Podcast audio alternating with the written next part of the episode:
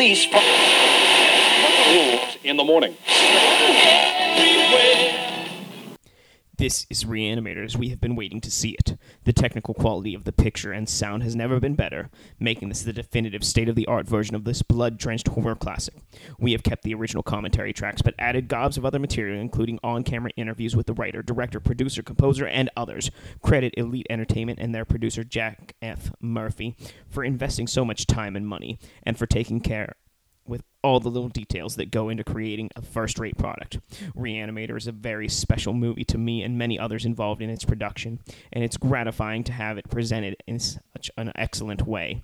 For horror fans, this edition preserves what we love about Reanimator in all its sturm and drang and gory glory. And for cinema buffs, it is just a great genre movie in a great DVD package.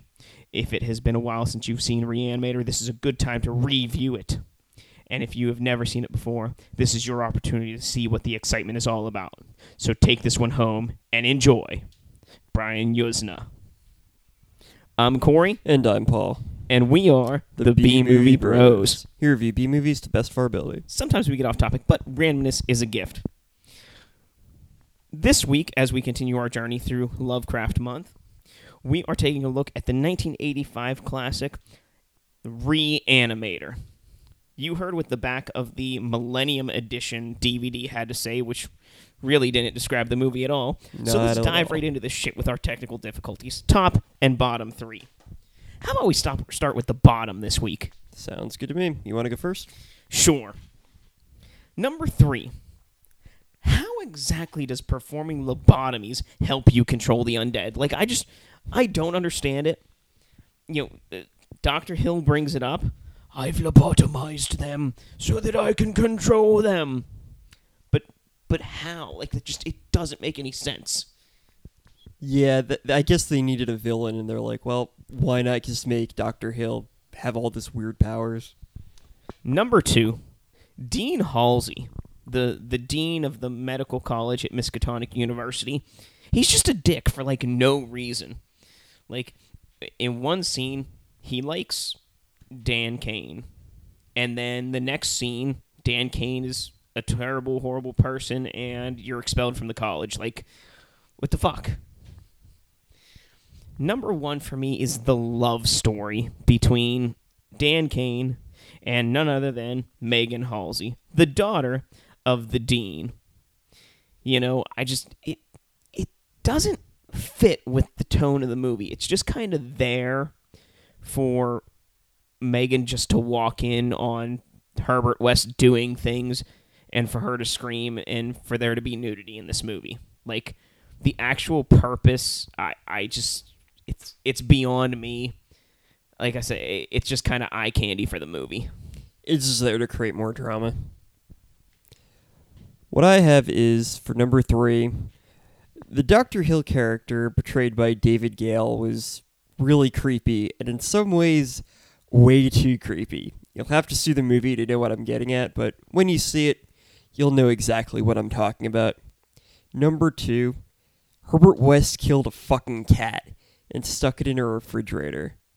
That's just messed up.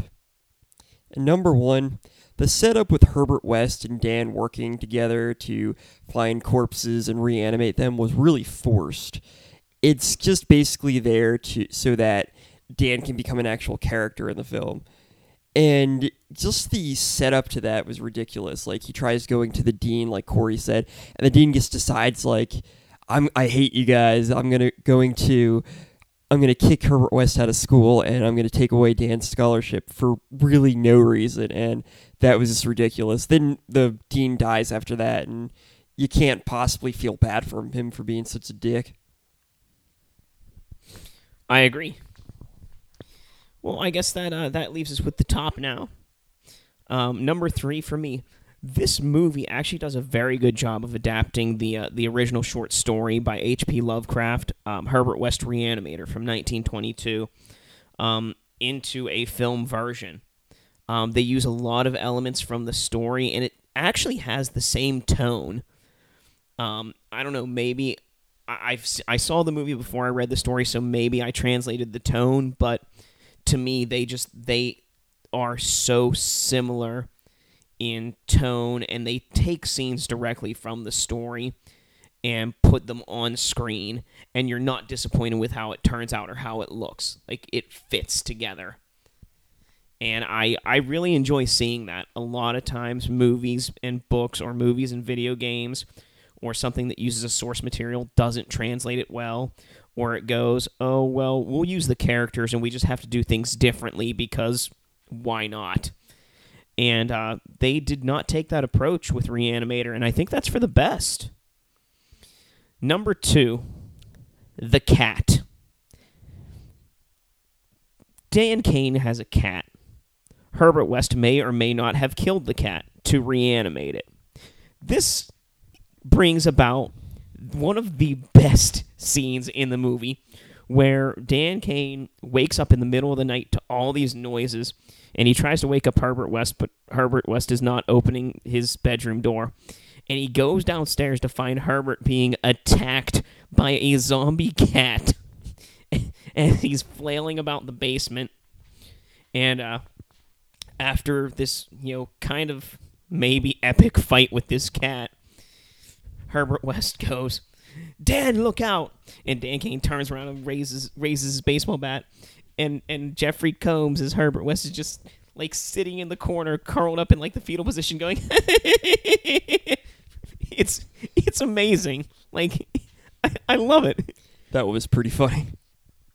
It is like the most darkly humorous scene in the movie.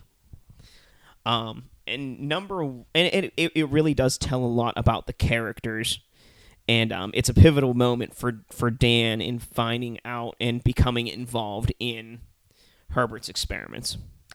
Um, and number one for me is the interactions between Herbert West and Dr. Carl Hill.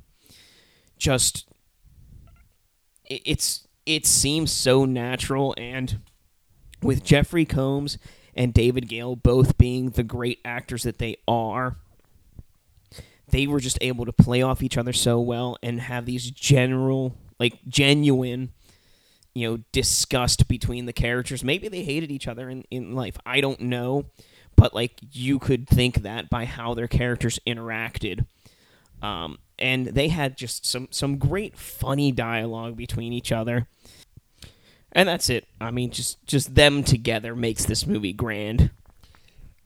For my top three, number three was I like the concept of this film. I think it's really interesting. Scientists trying to study the brain in order to figure out how to reanimate a dead body it's unique to say the least. There's so many zombie kind of films, and they all seem to follow the same pattern, but this one is definitely unique. Maybe because it came out before all that stuff, the original story, I mean. But I definitely think it's a unique concept and definitely takes the genre in a different direction. Number two, Jeffrey Combs' portrayal of Herbert West is simply amazing. He's awkward and weird and cr- also creepy, and his interactions with the other characters are just hilarious especially his interactions with Dr. Hill, where it's so weird because Dr. Hill is the villain of the movie, but Herbert West is not the hero of the film. He doesn't really care much about like saving anyone. He's just like, no, I want the credit for this. I want to be the one to do this. And he's kind of like a little bit petty and awkward because he's like too oblivious to realize that, you know, I should be helping other people and saving lives but he's just more mad at Dr. Hill for stealing his um his his uh, research. And, and he's not a hero, and he is not an anti-hero either. So don't get that idea about him either. Nah, he's just a guy who does who wants credit for creating the reanimate the reagent. Which why wouldn't you want credit for that? And number one, the ending of the film features a bunch of reanimated monstrosities coming to life and attacking the characters, and it's simply unbelievable. It's one of the best climaxes to any film I've ever seen. Well, you know, we've both talked about uh, some of the dialogue here, so uh, let's get ourselves into a little bit of a quote war. Quote war. I'll quote some stuff, and uh, Paul Paul's gonna re- retort. All right, here we go. West. Herbert West. Mr. West, I suggest you get yourself a pen. What was I supposed to say? Cat dead? Details later. Don't expect it to tango. It has a broken back. I'm going to have to teach you a lesson.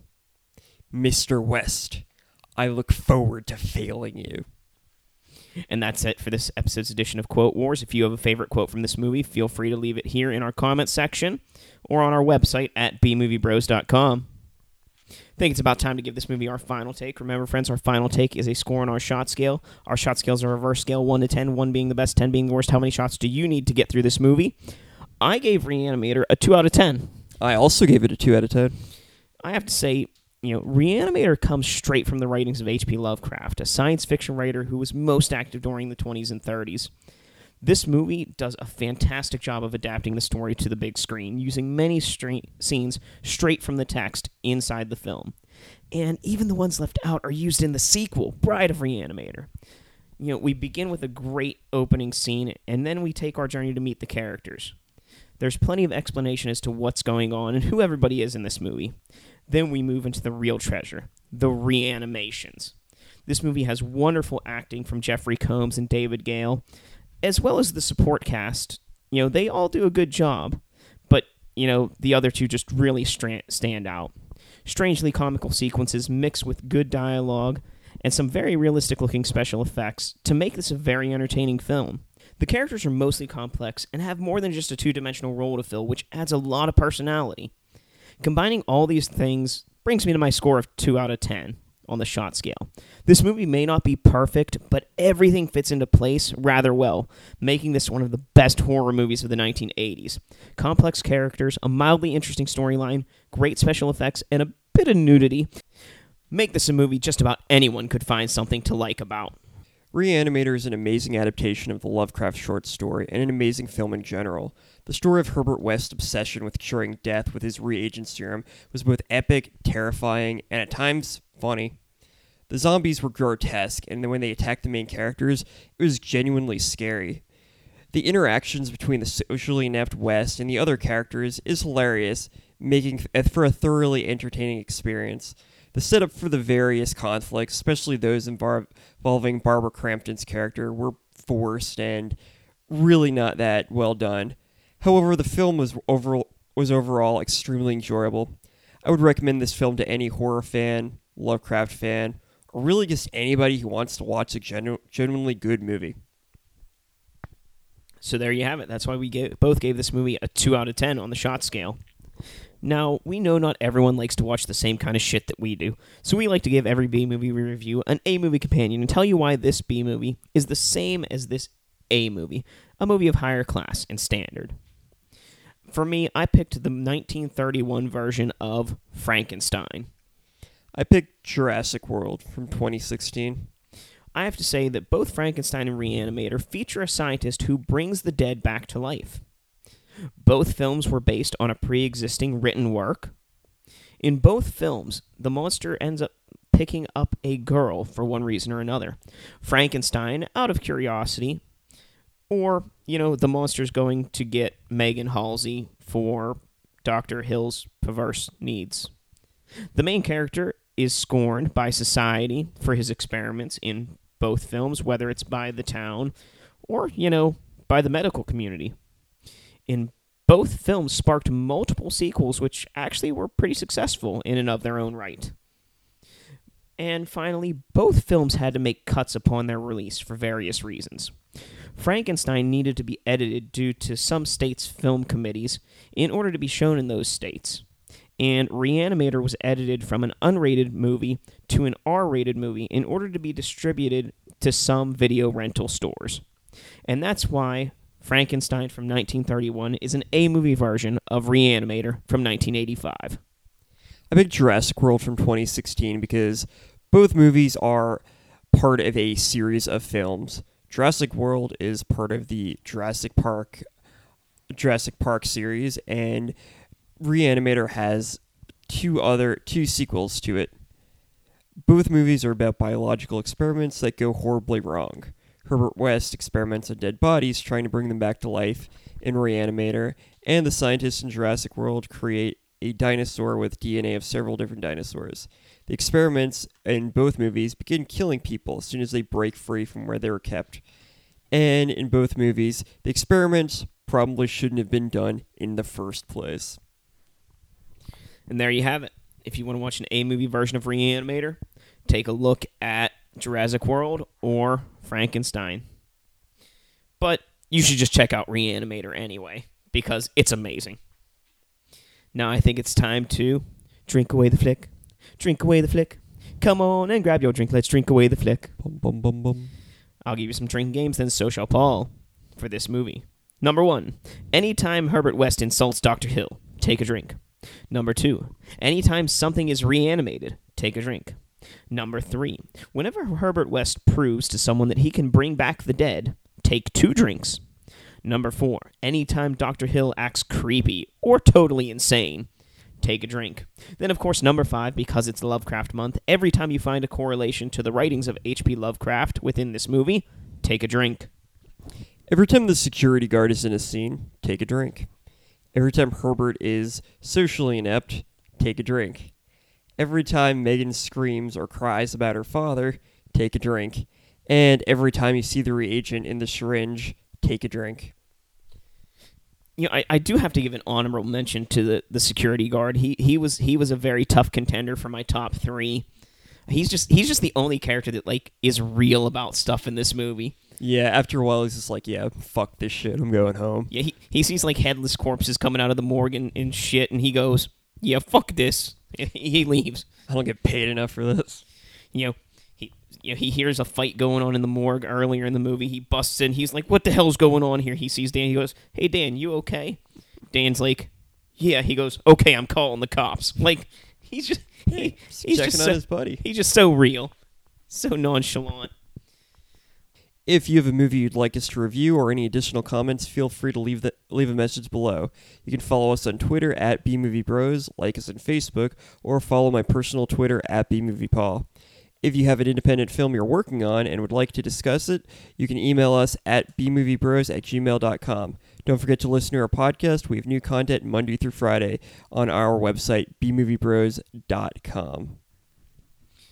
If you would like to join us next week, we will be reviewing the 2001 movie Dagon, another movie based on the works of H.P. Lovecraft, of course, for Lovecraft Month. So until next time, friends, be brave, be alive, be back for more.